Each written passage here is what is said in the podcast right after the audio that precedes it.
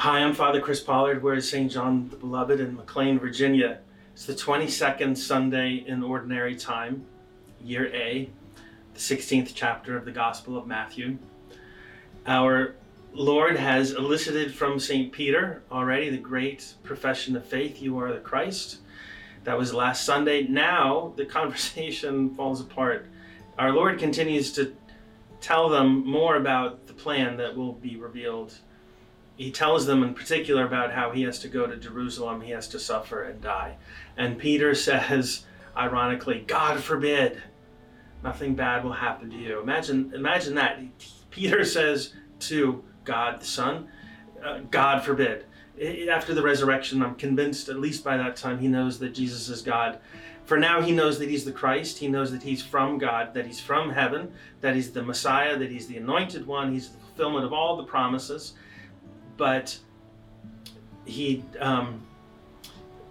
doesn't think Christ is supposed to suffer. He's offended at the idea that Christ is going to suffer and die.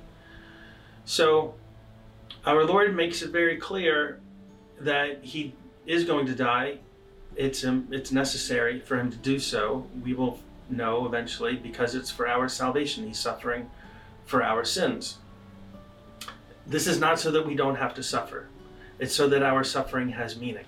It doesn't mean that we will endure no punishment for our sins.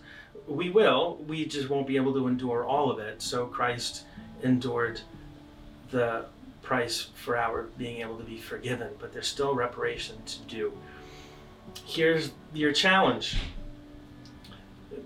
Thank God for all the sins that you've confessed, from which you've been absolved, for which you've been given probably a tiny little penance. And do more penance for them. There's still more spiritual harm that remains that we need to try to heal. It might be in the form of prayer. It might be in the form of fasting. It might be in the form of acts of charity, acts of mercy. Identify something that you know, that you've done, that you've confessed, that's been absolved, for which you've done a penance, but for which you know, no, there's still more to be offered up. And then you'll be carrying your cross with Christ. God bless you. That's still not a button. If you want to like, share, and subscribe, do that down below. Thanks for watching 2 Minutes to Virtue.